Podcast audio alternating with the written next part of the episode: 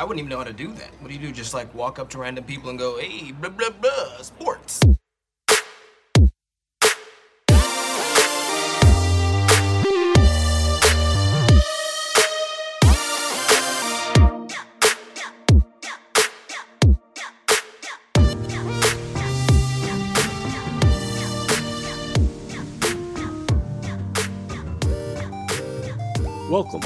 Dynasty Sports Empire, the podcast, a part of the dynastysportsempire.com podcast network. Dare I say, the preeminent podcast of the Dynasty Sports Empire podcast network. We bring you the latest in sports and fantasy sports with, shall we say, a lighter approach to what most people consider a very serious undertaking. On the show today, episode 64, uh, American League preview on the eve of opening day for baseball. Very exciting. Uh, preview the Masters coming up this weekend uh, wrap up the Final Four from last weekend and Monday, and NBA's in the stretch run, and the Los Angeles Lakers are already eliminated. Email us at DSE the podcast at gmail.com, at DSE podcast on Twitter, DSE the podcast on Instagram. Rate and review us five stars on Apple Podcasts to help other people find us.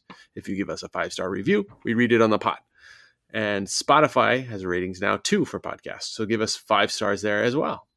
With all that out of the way, I'm your host, Jeff Roman, and alongside me tonight and every night is a guy who, along with me, definitely did not jinx the Mets last week. Tim Reinhart, welcome. Tim. No, we can't be blamed for any any such jinxing that happened. None.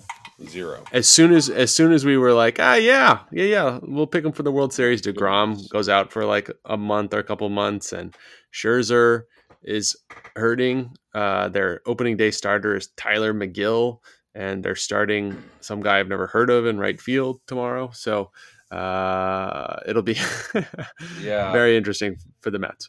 Uh, I still think they'll be fine, but it's just uh, very very funny what it's, uh, it's what we just, did. It's so very it's so very Mets luck. Like that's that's just been that way for over 10 years now it seems like even even when they were good that one year 2015 they they run into you know kansas city buzz saw like they it just it, it's been one thing after another for those mets Yeah, it's very very Metsian.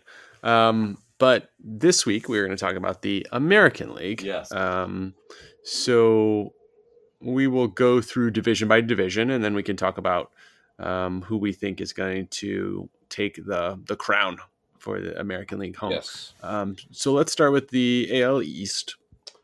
We got the Ooh, this is a toughie um, yeah, this is a real, real tough division. So you've got um, the Orioles, who last year won 52 games, and this year projected for 65 games. So a few more games, but still not in contention. Um, the other four teams are all battling for the AL East crown and, and the playoff spot. Um, Blue Jays, Yankees, Red Sox, and Rays. So uh, based on uh, depth charts on Fangraphs, uh, Blue Jays are projected for 92, Yankees for 91, Red Sox for 87, and Rays for 85. Um, so that's a big come down from the Rays from 100 wins last Mhm. year. Um, what's your overarching thoughts here Well, on on the AL East? Yeah, so I, I mean, I think it's uh, it's got four, four pretty solid teams, and I, I was looking up some projections a, a little earlier, and I saw that like Zips has all four finishing with 89 wins, which would be like the Jeff Roman chaos scenario Oh yeah, that I'd love that. that we're all kind of silently rooting for. Um, I I don't I don't know. I always underestimate the Rays, so I'm going to try not to do that this year. Uh, they've the last two years I've thought they would just be okay, not great, and they've gone out and been great. Um, so I'm not going to go ahead. I'm going to say that they overachieve that 85 games. If anything, I would maybe flip flop um, the Rays and the Red Sox. I'm not certain the Red Sox have have the the starting pitching to uh, to bring it home. So, I mean, I think uh, I'm looking at their uh, there we go their rotation. We've got Nate Eovaldi, uh, who I know you like. You you Yeah, uh, I do like. Had a big year last year, but Yep. I, I don't know if he keeps it up. Yeah. Um, I mean, he throws a lot of strikes. Uh, his fielding independent pitching was lower than his ERA. I, I think he uh, he strikes out nine guys a game, only walks two. I think he's got the the supporting underlying numbers to do a repeat um, performance. But then Nick Pivetta, Tanner Houck, Michael Wacha, Rich Hill for right now as as we await Chris Sale and James Paxton. Um, and those are less exciting names.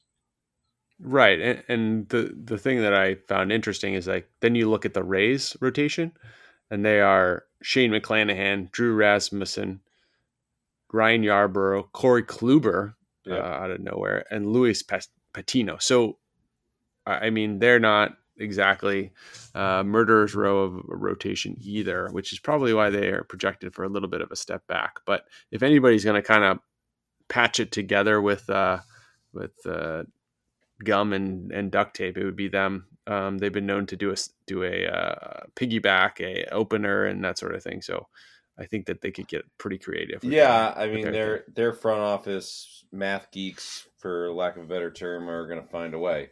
So they've they've done that pretty consistently now for several years. So I would I would assume that they're going to outperform that 85. That that would be my guess. Uh, I I do Yeah. think the Yankees um, and and Blue Jays are right around it. I think if I had to project this division, I would I would go with the Yankees to win it, um, and either the Blue Jays or the Rays in second, the other team in third, the Red Sox in fourth, and uh, the Orioles, the the bottom feeders. You're right, and I, I think yeah, I see. It seems to me at least the Yankees and Toronto maybe like not a tier, but maybe maybe like a mini tier above the above the Rays and Red Sox. Um, obviously, we counted out the Red Sox last year, um, and they proved us wrong. So maybe they'll do it again. And same with the Rays. You know, um, seem like we count them out every year, and they always overperform. So this one, it, it the what I like about this division, and I know by July I'll be sick and tired of seeing AL East uh, games on TV. But I, I love that there are four teams that are going for it. Right? There's nobody that's like, eh, you know, there's not three teams that are like, eh, maybe next year, right? So the Orioles are are certainly uh, a maybe next year team, but I think they're better than they have been. And there's a bunch of there's four teams that are all in it to win it. So that, Yeah. that's very exciting, and I like to see that. Now, the well, I'll save this for for our for our playoff projections. Okay, so let's go to the AL Central. Um, we've got um, based on the 2022 depth chart Fangraphs projections, White Sox uh, 86 wins, Twins 82 wins, Guardians 77 wins, Tigers 76 wins, and Royals 75 wins.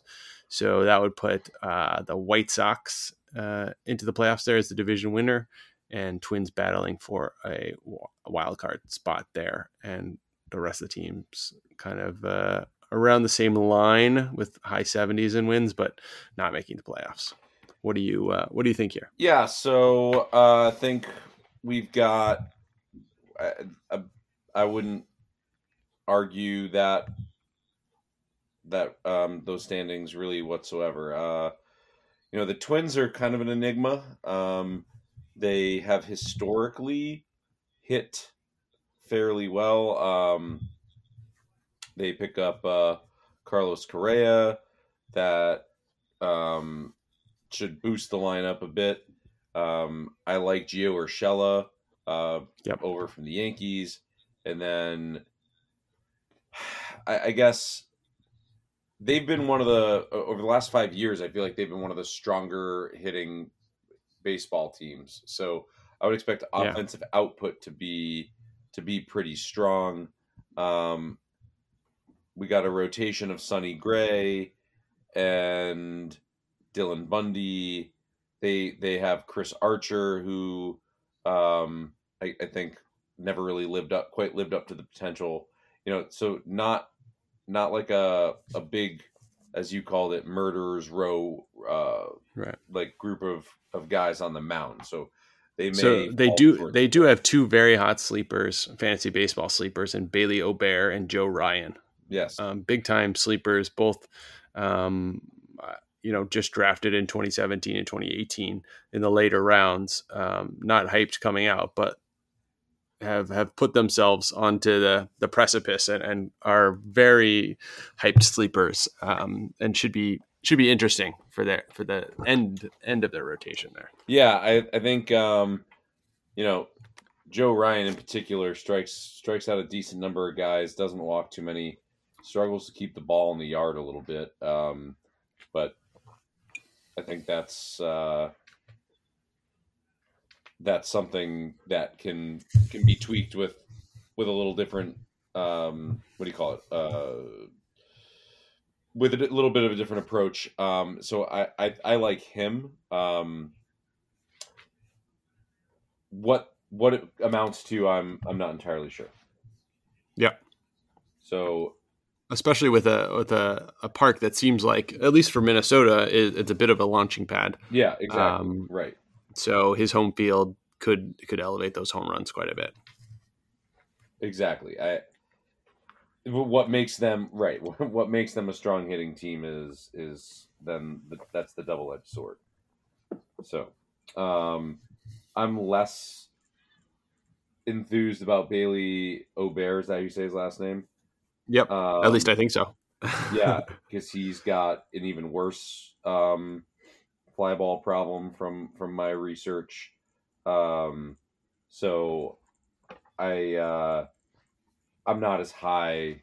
Yeah, I'm not as I'm not as high on him as um, as it sounds like you might be. But I, either way, if those two guys take steps forward, I think was is your point. Then Twins could be in the mix. Yeah. And uh, the other other contender, obviously the the White Sox, Right. with you know pretty stacked lineup. Certainly, uh, well, they go about well now that they got AJ Pollock, they probably go a pretty strong lineup one through seven. I don't know anything about Gavin Sheets. I know he's a, a pretty uh, another popular sleeper um, as their DH, but they have obviously Giolito and Underperformed last year, I can tell you that as a fantasy owner. Right. Is. Dallas Keuchel and Vince Velasquez apparently is, is part of their. Uh, I don't know how he's still around, but um, you know, I think between them and Minnesota, it's going to be it's going to come down to those two teams. I, I, l- I actually like both these teams, maybe even more than these AL East teams, um, and maybe that's a little bit scary, but. Um, 86 wins. Yeah, they're- about par on par with Red Sox and Rays. Yeah, I, I probably like them maybe a tick more than those. Um, but uh, I, I think I like the Twins. Looking at these two teams, I think I like the Twins a little bit better. Guardians are kind of selling out all of their. Uh, obviously, they they kept Jose Ramirez with a big contract, um, but it seems like other other things that are not nailed down get traded away. Uh, and the Tigers are not quite there yet, and Javi Baez is not a good acquisition, so they will not win this year, I don't think. And the Royals are still in the constant state of rebuild. Yeah. Um, Since since uh, the mid, yeah, I mean 2015. Uh, since they won the since they won the World Series, pretty much. Um, all right, so we'll we'll save our playoff projections Yep. for the end here. So let's go to the AL West. Um, we've got um, let's see. So just looking at the 2022 projections, we got the Astros at 89 projected, Angels at 83 projected, Mariners at 80 projected, uh, Rangers at 75 projected wins, and the Athletics at 70 projected wins. So um, Athletics uh, appear to be selling off everything that's not nailed down. Speaking of doing that, um, so they're kind of out of it. Uh, the Rangers made two big signings with Corey Seager and Marcus Semien, so um, they are projected to increase their wins by 15 this year. Um, doesn't look like it'll be enough to compete, but um, stranger things have happened. So that leaves us Astros, Angels, Mariners. What what are your what are your thoughts about this division? well, I think it, you know it's been it's been uh, the Astros division now for for what half a half a decade. Um, right. So I think uh, it, it's hard to hard to pick against them. Um, I I do. I say this every year, and then it never happens. Um, like the Angels to take a step forward. Um, so hopefully they're they're capable of doing that. Just just because Mike Trout to me is such a a likable um, a likable star. I know that a lot of people disagree with that in terms of like you know hasn't really put himself out there all too much, but I think he's a he's a great great player. I love watching him play, and so I'd love maybe maybe it's just more me rooting for my heart here or from my heart, uh, which you know I'm, i never do that. Uh, uh, is to to see them in a in a position where they can make a make a playoff run. Yeah, I mean they have an interesting team. Uh, obviously, uh, Ohtani and Trout are two of the biggest Sure. stars uh, in the game, two of the best players in the game. Uh, they got Anthony Rendon, is a big contract. Um, they have uh, maybe at this time a post type uh, prospect in Jo Adell, who hasn't really proved himself coming up, but has lots of uh, lots of pedigree in the minor league. So, you know, if those four players kind of play to their capability, they have a pretty good lineup. And I actually quite like their uh, one year gamble on Noah Syndergaard coming off an injury. Um, just, you know, when he was uninjured, he was, you know, one of the best pitchers in baseball. So I think making that, that play uh, to go with Ohtani on the mound Right. in their rotation is, is, it may or may not pay off, but it's definitely an interesting thing and something It's a big to keep an eye risk just because Yeah. he's thrown 18 innings or something ridiculous like that in the last uh, in the last two seasons. So Right. I, I mean, I happen to like him, uh, like him a lot. I think he's, I think he's he's a really good pitcher um, when when he's healthy. So that's gonna be that's gonna be the key. I think uh, you know they they do have a couple interesting names. Like uh, you know they have the former Yankee prospect that never really panned out, and Tyler Wade now. Um, I think he's slated to play some second base. Um, so I can he at this at this stage reach his what what people were saying were his potential five years ago when he was coming up through the Yankee organization. Um, so interesting names to watch. Mike Trout, can he stay healthy? Shohei Ohtani, can he stay healthy? Um, they might be injuries might be their own worst, uh, you know, or they, you know, might be their own worst enemy in that regard. So uh, if they if they can, what do you call it? All the stars align and they can, you know, have everything work out the way it's supposed to. I bet they could. They could be a pretty dangerous team. Yeah, absolutely. I think that's that's the key is health. Like if Trout, eh, especially, stays healthy all year, that's key.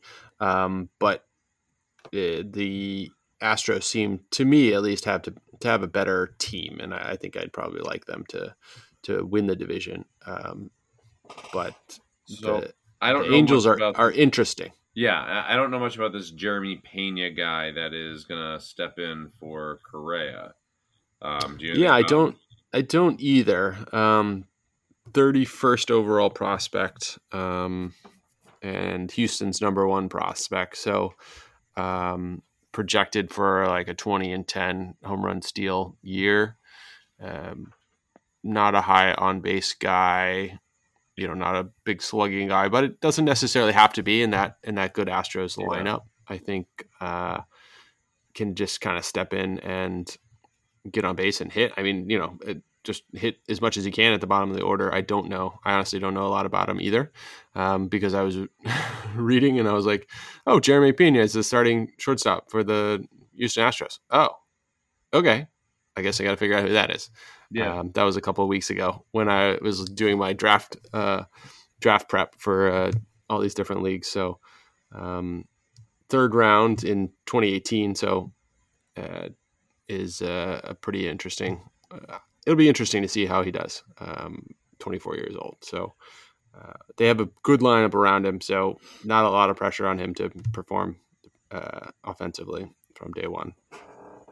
Yeah, and I, I, I guess to continue the sort of bull or bearish conversation, you know, does Alex Bregman's power numbers go back up? Uh, four five years ago, he was hitting over 30 home runs, and that really hasn't been the kind of hitter he's going to be, or he's been um, of late. So that's that's a question. Michael Brantley is a line drive machine, um, but he has been incapable of generating the same kind of power that he did, you know, back when he was in Cleveland uh, for that final year in his first year in Houston. So a couple of not you know not big question marks, but things also need to break properly for their lineup um, as well. Um, Yeah. you know, Framber Valdez is is it Framber or Framber? How did Yeah, I don't know. Um, Your guess is as good as mine. I've yeah. only read it. so he uh he made some noise uh during the playoffs last year and was fun to watch um so a a fun a fun pitcher there what's what's Justin Verlander got left um so questions questions there as well I guess Right. I mean, Framber Valdez is your who I like, who I have in a bunch of fantasy leagues, who I've had for a few years. Um, I like, but again, he's your number one starter. So you, I think about your number one starter as, as like he's a good pitcher, right? Strikes out a bunch of guys, has a decent ERA, but he's not. He walks probably more than uh, he should, um, but he's not going to really scare anybody, in my opinion. he's Um, if he were your two or three you'd be like yeah Right. we got Right. good if, rotation they, if yeah, exactly. If they had a if they had a real a real stud at the top, like old school Justin Verlander, I think they would. Um, I, I'd like them just a little bit better. I I still think they're the probably the class of this division, but um, it's not not quite as open and shut as it used to be. yeah so So go ahead. I was going to give you a fun uh, Framber Valdez stat. Okay, give it some. Um, last year, um, batted balls, 70% were on the ground. That's incredible. Wow, that is a lot. Yeah, that's, I mean, that's astronomically high. So, Yeah, if you do, you know, looking at just like random other pitchers, they're they're in the 30s and in the 40s. Uh, some are in the 50s. He 70 percent of batted balls are on the ground, and if that's sustainable, I don't know that it is. That that's a big jump from where he was the previous couple of years. Um, if that somehow is sustainable, then he'll be all right. Uh, obviously, ground balls don't leave the yard, so um, keep keep rolling uh, worm burners, and uh, he'll he'll be okay. right. And he also has it, but he also has not Correa back there as well. Yeah, um, which I, you know, not knowing everything about Jeremy Pena may make a difference um, for how those how those turn into Sure. outs uh, behind him. All right, so we're doing three divisions, six total playoff teams, right? Yep. That's what we're doing. Yep. Okay. Every week I'll ask you. All right, so all right. um, give me, yeah, I'll let you go first. Give me your playoff teams, and I'll give you my playoff teams. Division winners: Yankees, Chicago, Houston. Then three wild cards will be Toronto, Tampa, Angels. Interesting. Okay. So I've got uh, Yankees in the East, Twins in the Central, and Astros in the West um, as the division winners. Then give me the uh, the Sox and the Blue Jays to make the playoffs, and also the White Sox to make the playoffs. Wow, so no So- Angels. no angels. I I mean, I would love for them to be good, but I just I feel like they're the way their team is built, it just takes in a Trout injury or a Tani injury or or something like that to just throw them completely for a loop. So um, very very thin line there. So how do you how do you see this one shaking out? Who who do you have taking it? Um, boy, it's not really exciting to say the Yankees, is it?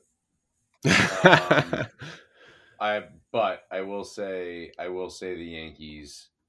Um, offensively, I I, I think they're going to be pretty pretty difficult to uh, pretty difficult to stop. And then the top of the rotation, Gerrit Cole is, of course, cream of the crop. Um, less so excited about you know Jordan Montgomery um, and and Luis Severino if they're able to put it together. I do like Jameson Taillon. Um, so I think, and then their bullpen is just from Chapman, Loaisiga, Chad Green, Clay Holmes. Um, you know, these guys can absolutely fling the uh, fling the baseball. So I think uh, I think they're going to be tough to beat. So I'll go Yankees in. Wow, I guess I picked the Subway Series. Yeah, I was just gonna say that Wow. you picked the Subway I didn't Series. realize that. Um, but yeah, bring back bring back uh, the days of watching World Series in the Jewett NPR. What was that? That's right. Two, 2000. 2000. 2000, yeah. Yeah, our freshman year. Yeah. Okay. Yeah. 2000, yeah, 2000 Subway Series. That's right. Big, uh, uh, It was a it was a big deal around uh, around the dorm. that's right. lots of- the lots of New Yorkers. Clemens, um, broken bat throw out Mike. That, that was my Halloween costume that year. I walked around uh, with a with a Clemens jersey and and a broken bat. Um, there you go. yeah. Anyway, I, I I'll go I'll go Yankees. What about you? So I think the Yankees pick makes sense based on how their team is, but uh, I'm going to shake it up a little bit, not to do the same thing as you, and I'm going to say the Minnesota Twins take take the. I think yeah. they uh, have a great offense, probably the best, off, maybe the best offense in the AL. Um, I really like Sonny Gray on their team, uh, and Bundy is a, a guy that is is kind of one of those guys that's never really put it together. Maybe he does. Um, they got some reclamation project projects there, and I like their bullpen with Taylor and Tyler, Taylor Rogers, Tyler Duffey. hmm Um, not not the Yankees bullpen, but I don't necessarily think you have to be uh, if if things break right for you, which it has to in the playoffs for any team really to win. So um, I'm gonna I'm just gonna say Minnesota. I think they we'll put- need we'll a put that big bounce back year from, and now I guess it's really going to be like a couple of years from Miguel Sano. Yep. Um, and um, also Max Kepler, who used to be your boy, or is still, is still Yeah. your boy? Yeah, still still my boy. Um, not on my fantasy team anymore, but my team is Um, still named after him. Yeah, I mean, it, if if your team is still named after him, then Yeah, then he's very I- much still a part of your heart. Um, yeah.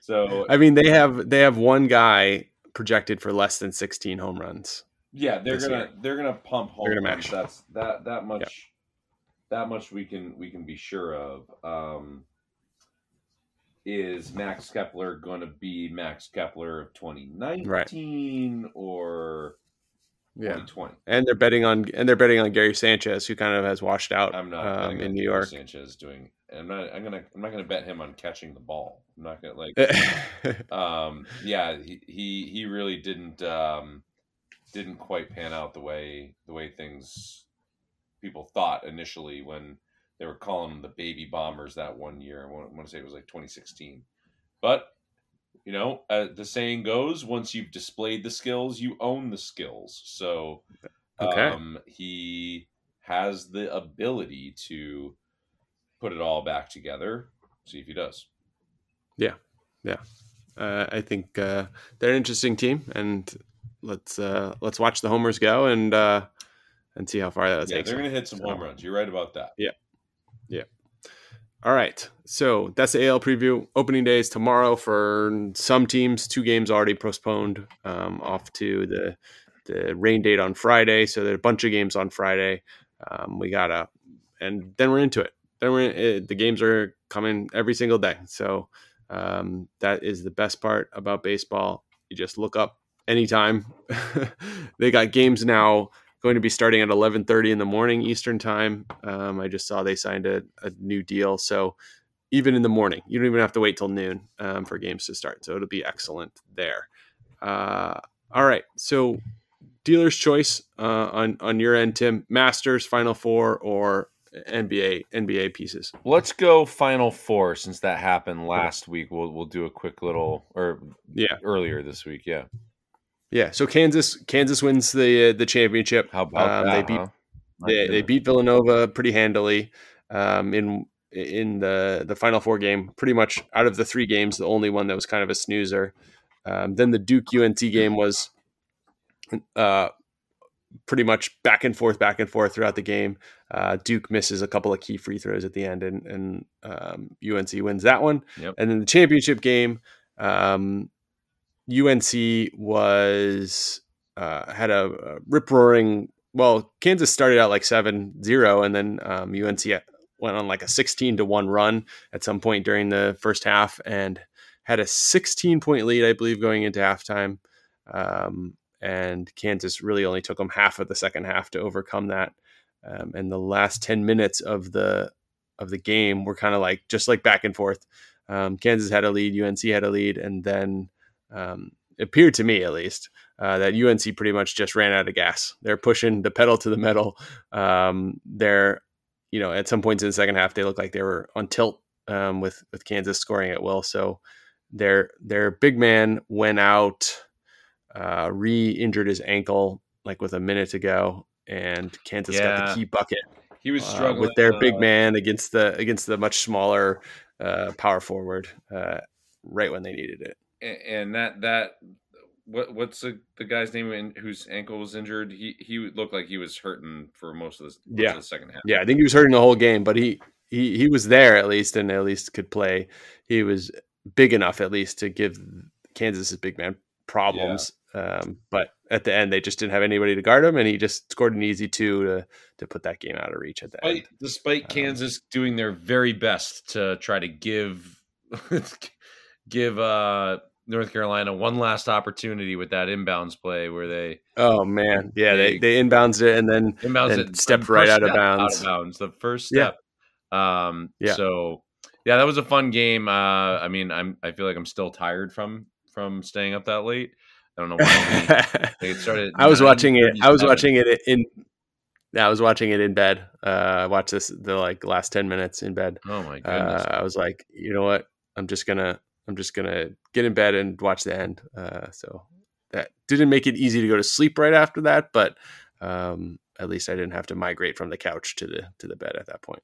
Yes. Well, smart move on your part. I wish I had done that. Um, but I, I, think you know the the Kansas just was so fast. I, I mean, I don't know like much about basketball, but they were.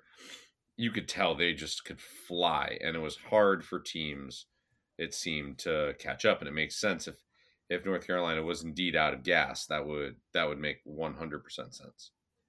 Yeah, and and that's what we you know we talked about Villanova last week being being one of the slowest paced teams, and you saw Kansas play at Kansas's pace, and then Villanova not being able to catch up playing at a pace that was not their own. Right. Um, and you know, I think there's some advantage to playing slow, which we saw from Villanova, but when you can just play fast, it they would just run out on every miss and and they would get, you know, uh, great opportunities before the defense set. Um, and I think that wore UNC down at the end. And and ha- uh, Kansas throughout this tournament has a great second halves. They were down big to Miami uh, a couple games ago, Sweet 16 maybe, uh, and you know, eight, won yeah. the second half. Elite eight, yeah, won the second half like 45 to 17. Um, so they have done it before, and it was. Uh, um, a great game too. I just wish we had, had seen a butter, buzzer beater, one way or the other uh, anywhere throughout the tournament. Any, any, no, no buzzer beaters in all. What? So there's 60, 65 games? games? I think. Yeah. Yeah. Wow. Yeah. How about that? Yeah. That yeah, that was a real bummer. But we the Duke UNC game and the UNC um, Kansas game at the end were good games, so I w- I didn't feel like ripped off at all. But um, maybe just one. You know, could have given us one in the first round, and I've been been happy. Yeah, just like a, a an eleven an 11 uh 6 seed game would have been Yeah. a nice buzzer beater there. Yeah. So Exactly. Even even the, you know like one of the the higher seeds to save their save their first round Sure. game would have been great. Yeah. All right. So on to the Masters. Uh, Tim, We've got uh, a tradition like any other that's what they coming this weekend. Um, Tiger Woods himself uh, is, is still on the fence a little bit. I feel like it, it seems like he's going to try to play. Um, so that'll be very, very interesting, I think, to to uh, see Tiger out at Augusta again. Hopefully, it will be uh, more like vintage Tiger and less like kind of like sad bad Tiger, if Yeah. that makes any sense. Um, so, what are your thoughts on this? Jon Rahm is the the betting favorite um, here, but you know, I think it's it's it's wide a wide open field as usual. Yeah, so the the Tiger stuff it's it's great um and if this indeed is his comeback it's going to be wild. Um you know, I I and I've been following all this these like pre pre rounds or whatever they're called they call them um a little bit and he seems like he's absolutely smashing the ball and that you know can he can he play 72 consecutive you know holes in 4 days that's uh we'll find out it's not like uh he, he's he's not playing on like the municipal flat course here right? so uh Right. it's gonna certainly tax him. Um, yeah, it's hard to argue against Jon Rahm. He's he's put together um, a real nice, uh, real nice end to last season, start to this one. Um, look out, Scotty Scheffler, who has I think has two wins already so far this uh, this season. Um, Jordan Spieth always is a name to to look out for. Um, I if I'm picking a sleeper, um, I love Collin Morikawa. Um, so this is now I believe his second time at at the Masters. So it's very rare for a first timer to ever step in and win. Um, I like him, or I always have a soft spot for Xander Schauffele. So Sure. I think those two would be my sleepers if I'm picking a like a horse to to ride, and you know, uh, what do you call it? Like a one of the favorites. I'm gonna go. Uh, I'm gonna go Justin Thomas. So I, I think those that that's how I would pick them. Thomas, if I if I have to, if you made me pick a favorite, and then, um, you know, I could easily see Morikawa or Schauffele being in one of the last two groups on the last day uh, with an opportunity. I would uh, I would love to see Xander as a uh, owner of Xander in uh, fancy golf league. Uh, would love a big week from him. Masters or uh, majors are worth uh, fifty percent more than every other week. So or any other non-major week. okay. So And you know, he's like the king of the top 10 finish. He's been Right. around all these like major championships. He, he's been in the top five, he's been in the top 10. And it just is one of these days he's going to put it together. And yeah, uh, let's let's make 2022 that that day, that that year. Yeah, I've seen a lot of a lot of uh, love for Scotty Scheffler as well, who you shouted out. So that he's at sixteen to one uh, based on these odds that I've seen. So that uh, looks like a uh, a good player to to chase after. So uh, one thing tangentially uh, related to the Masters here, one player not at the Masters is Phil Mickelson. Have you been following this story? Um, I just the Saudi Golf not- League? just that he's not there. That he Right, not so- be, yeah, so he was uh, trying to join this kind of breakaway uh, golf league as a competitor against the PGA called the Saudi Golf League, financed by the Saudi uh, Royal Crown Fund or whatever. Um, would money, have yeah.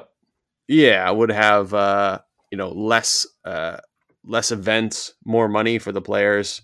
Um, some events in the U.S., some around the world, um, and then had some fairly, uh, you know, kind of like accidentally gave him truth serum when he was talking to a journalist about why he was uh, taking uh, money from the Saudis, and he basically talked about, um, you know, the why he was doing it and the the truth about the things that uh, you know people in charge of Saudi Arabia have allegedly done atrocities type things, and also that he was just doing it uh, to get leverage over the PGA and basically put his foot in his mouth uh, royally, uh, not uh, and so pretty much failed to uh, failed to get the leverage that he wanted over the PGA. Also failed in getting any players from the PGA to go to the Saudi Golf League.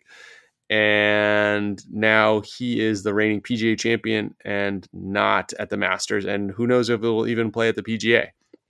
So it's kind of a, uh, I don't know. He, he lost all of his sponsorships, and uh, and it's kind of an unfortunate situation for Phil. But um, this this kind of breakaway golf league may still happen, but um, it seems like it lost a lot of its uh, a lot of its shine, uh, so to speak. it's so bizarre for for a guy who like one was like on the ascent in terms of his, you know, I I think he's fifty one as well. He's he's up there, but he was on the ascent in terms of like his image.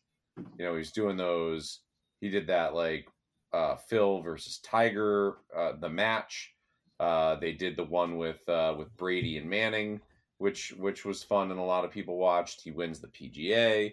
He's like dramatically changed his like his life, and he's you know hitting the ball further, uh, and, and his and his health is hitting the ball further now than he ever has. And then this happens. It's just like a weird, um, like for for a guy that was like just trending in all the all the right directions for for this now and for it to like look like oh now we're going in the going in the opposite direction it just is an odd twist of fate Yes, exactly. Yeah, he was, uh, you know, maybe not ascending necessarily in his golf game, but ascending in his uh, his profile and his different, uh, you know, thing. I mean, he's probably making plenty of money from his sponsors, um, but apparently not enough, and he needed more from the Saudi Golf League. So uh, that is a fascinating thing to me, and I don't know if he'll be able to defend his PGA Championship, but um, not at the Masters, which is, I'm sure, heartbreaking for him, but you know he uh, he, he said some things and tried to do some things that he shouldn't have done, and so he is uh, reaping the consequences. Consequences. of that. yeah so right. well uh, do you have a do you have a pick I, I really do like the Scotty Scheffler one. Um, won- another one I will times. throw out. so far this year I've, i was wrong three he's won three tournaments Okay, yeah. Um, another middle tier name I do like is Will Zalatoris. I think this is his second um, time. I don't know if he's in- I think he necessarily gonna- second last year if i remember right Yeah. Okay. Yeah. He came in second.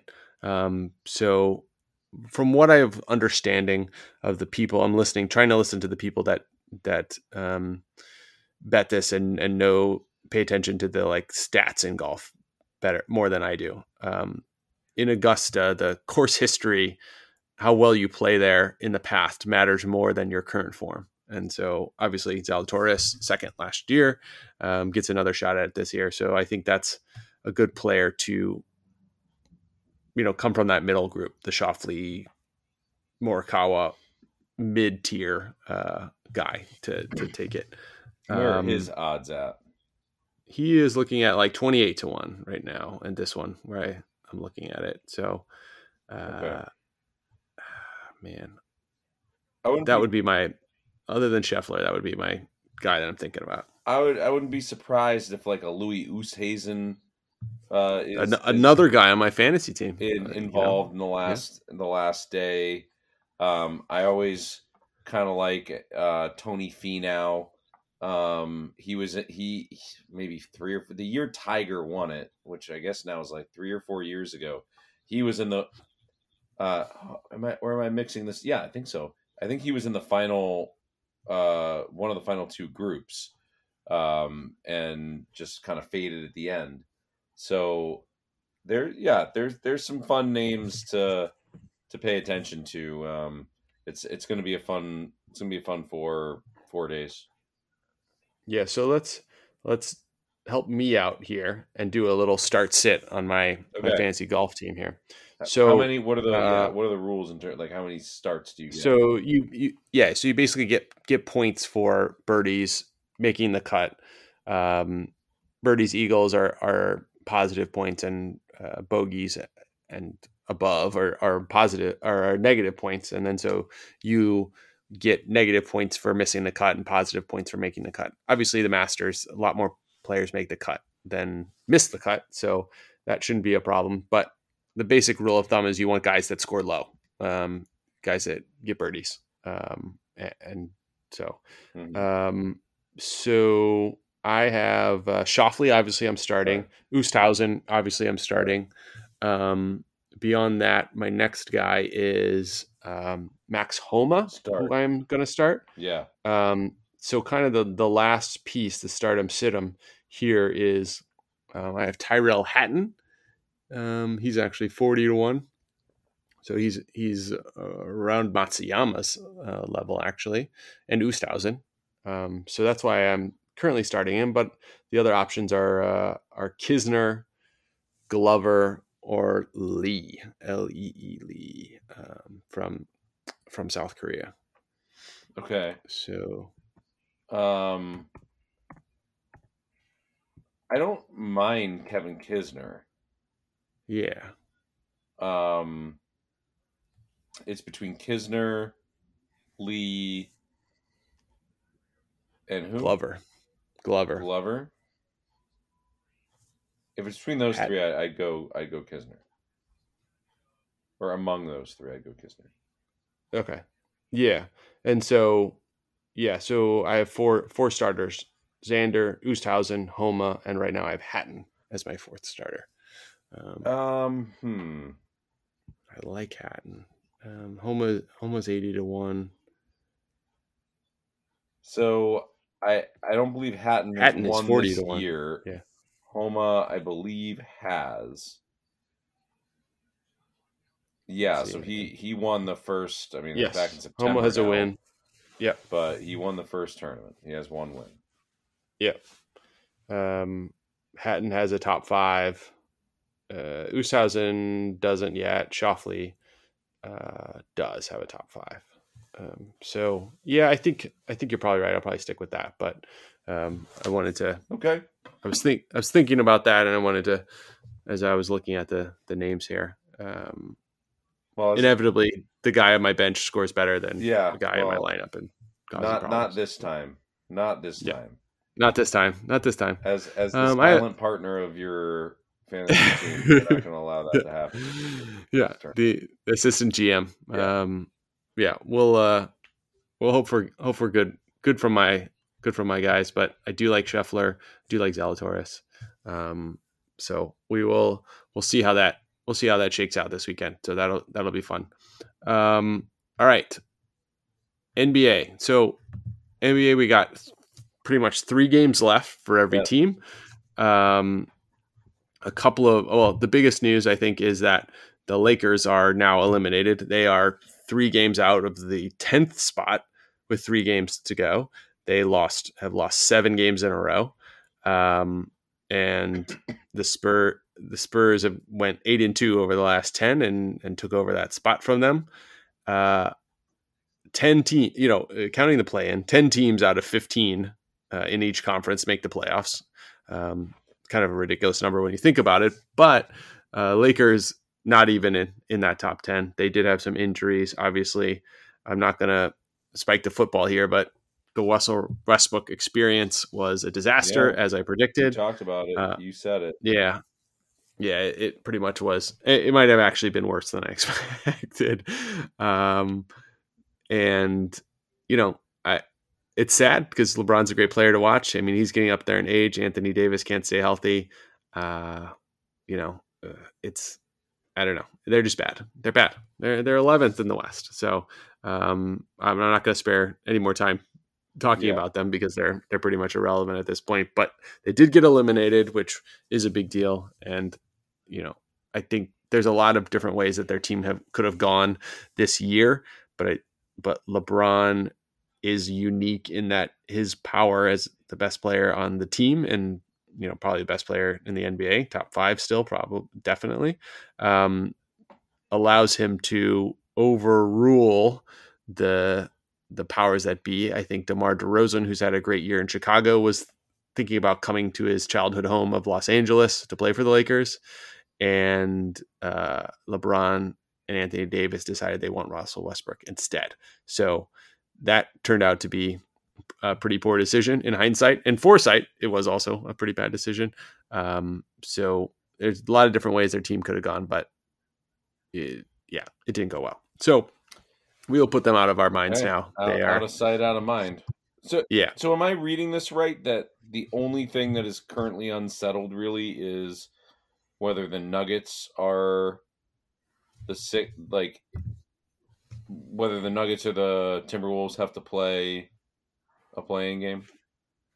Yeah, so it looks like it's between the Jazz and the Nuggets. Um, oh, I'm sorry. No, I'm looking at five six. Um, Nuggets or Timberwolves. Yeah. Okay. Everything um, else is set in the entire NBA in terms of like who's who's in in and who's in the plan. Yeah. So the Eastern Conference is is set for who's in the plan and who's not. The seeding is a little bit fascinating, and we'll talk about that. But in the Western Conference, yeah. So it's a, a two game lead by the Nuggets over the Timberwolves. Uh, so I think one win or one loss will will lock up that sixth spot for the Nuggets, um, and put the Timberwolves, Clippers, Pelicans, and Spurs into that into the um, into the play in tournament. Right. Um, the Western Conference, I mean, is dominated by the Suns. Uh, Grizzlies had a very surprising year um, and should be an interesting team. Um, but uh, Warriors always lurking there in, in, the third spot. That one, that one should be obviously all, all the playoffs are, are, end up being interesting, um, but there will be some interesting matchups in the second round um, with Suns, Grizzlies, Warriors. One of those teams is is going to play uh, one of the other teams, um, probably Grizzlies, Warriors. Um, so now, are teams, then, in your opinion, yeah. at this point, like that are in the play-in, are they looking ahead to see who is potentially the the winner? Like, I don't know if this is even a thing. The Nets are getting killed right now. Yeah. Um, is there an advantage to them being lower? Perhaps. So is that even possible? Like, do they want to yeah. be the nine seed? So good question. So they are at so there's a big difference in my opinion between seven, eight, and nine, ten. So if you're in seven, eight, it's double elimination. If you're in nine, ten, it's single elimination. Um, so I'm not sure why the Nets are getting killed uh, against the the Knicks, who are completely out of it. Um, but that if if the Hawks win and they lose, that puts them into the 9-10, which means they can't. They got to win two in a row to get the eighth seed, um, right? Versus winning one game to get the seventh seed. Uh, so that I think that line does matter. The eight, so the the lines that matter are between six and seven and eight and nine, in my opinion, and obviously okay. ten and eleven. Um, so apparently it doesn't matter to some teams, but um, others it does seem like to matter. And if we look at the West, the line is four games between eight and nine, so those those are pretty much set. Though the interesting one to me, and not just as a, a Sixers fan, is the two three four in the East. Um, three games to go. The Celtics, Bucks, and Sixers are all tied with 49 wins. Um, and the way this will shake out is could be you know very different for each team um, with the nets losing here maybe it, it won't be but um, the second seed could face the nets Right. The third seed would face the Bulls, uh, and the fourth seed would face the Raptors.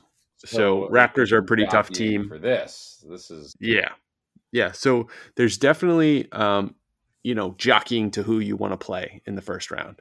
Um, famously, Denver tanked to play another team a few years ago. Um, and I believe they ended up losing. um, yeah, but they, uh, right there. You know. Yeah, yeah, exactly. The basketball gods got Yeah. Um, so the Celtics and Bucks play each other once, um, and I and I wrote it down here. Celtics and Bucks play each other once, so that should at least sort out. Um, you know, neither of those, uh, well, not both of those teams won't go three and zero. So the Sixers have the Raptors, uh, which is a be a tough game. Uh, the Pacers and the Pistons. Pacers are pretty much out of it. Pistons are out of it, but playing a little bit tough. Surprisingly, they've won three games in a row, uh, which is you know not what you usually see from a from a team that's just playing for uh, draft pick at this point. So that's they're a little bit interesting. They did beat the Sixers a few games ago, um, but all winnable games for the Sixers. The Raptors game will be the toughest. The Bucks obviously play the Celtics, but they also have those tough Pistons and the Cavs. The Cavs who uh, pretty much are set at seventh, nothing really to play for. Um, and the Celtics have the Bulls, who are kind of pretty much locked into sixth, not a lot to play for, and the Grizzlies, who are a good team but may also have nothing to play for. So there's there's a lot a lot of kind of uh, uh, ifs uh, going into that. But the Celtics, Bucks, and Sixers have three games to sort out. You know who's going to be two, three, and four, and maybe you don't want to be two. maybe it might be better to be three. Right. Uh, yeah that these are all interesting interesting conversations and i don't know it, it, it makes it like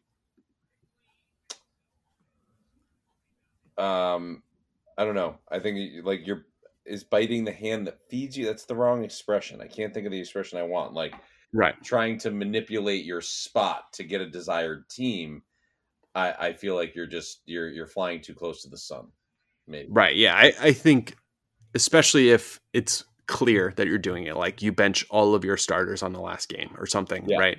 Where you're just like trying to lose the last game, um, and the, the your opponent knows it, and I think that that makes it worse uh, for you going forward. But um, yeah, this one this one should be very interesting. I bet this I bet the Sixers try to win out all their games. Um, I bet they all I, I think actually all three of these teams will try to win out all three of their games. The Celtics Bucks game is going to be pretty big um, for who takes that over. And then of course, you know, if all of those teams advance, you know, two of them are going to play each other um, in the next round. yes Um, it's not not a given that they'll all advance, um, but you know, two of them will play each other, and it's going to be uh, it's a tough Eastern Conference, and I'm looking forward to the playoffs. Um, you know, obviously, the the Sixers uh, season will end in uh, agony, uh, and uh, you know something terrible will happen. no But you know.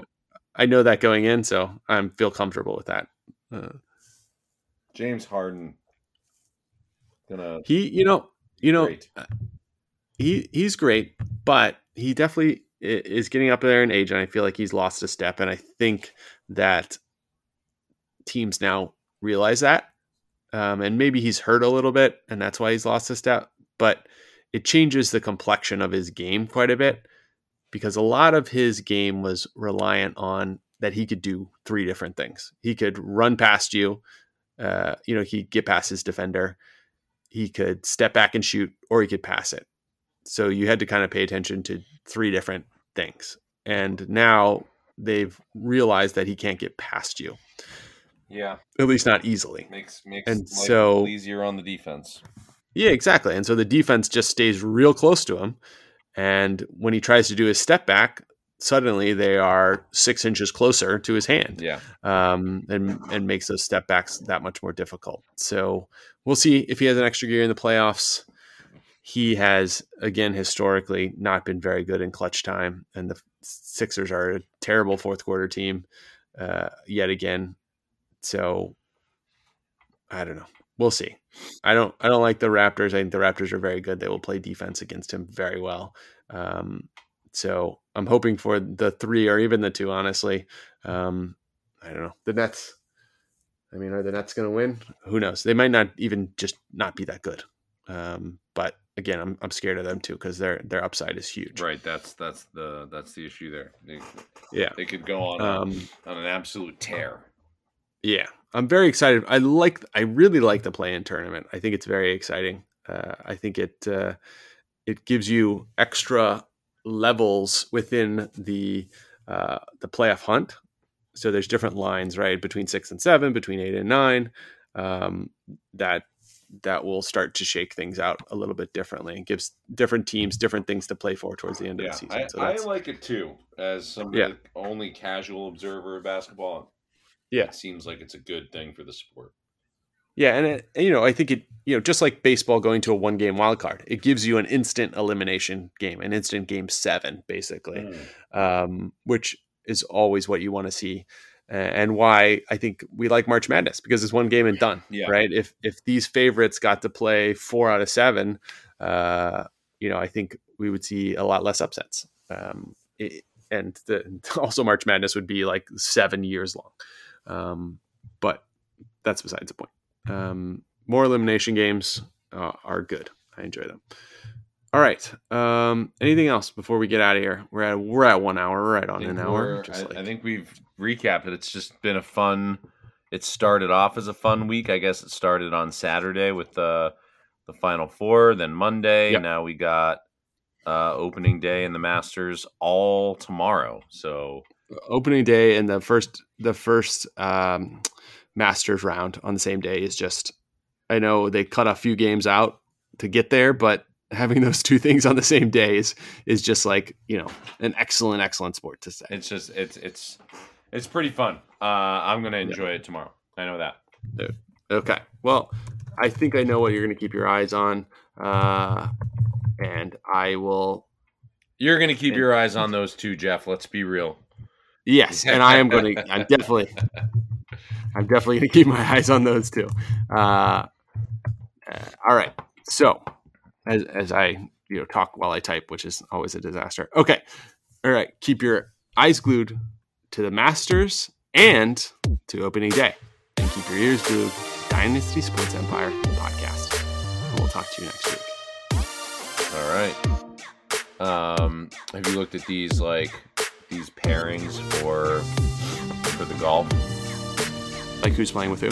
Yeah, so Tiger Woods is with uh, Louis Oosthuizen and Joaquin Oh. Niemann, who has been has been Oh, pretty pretty good lately.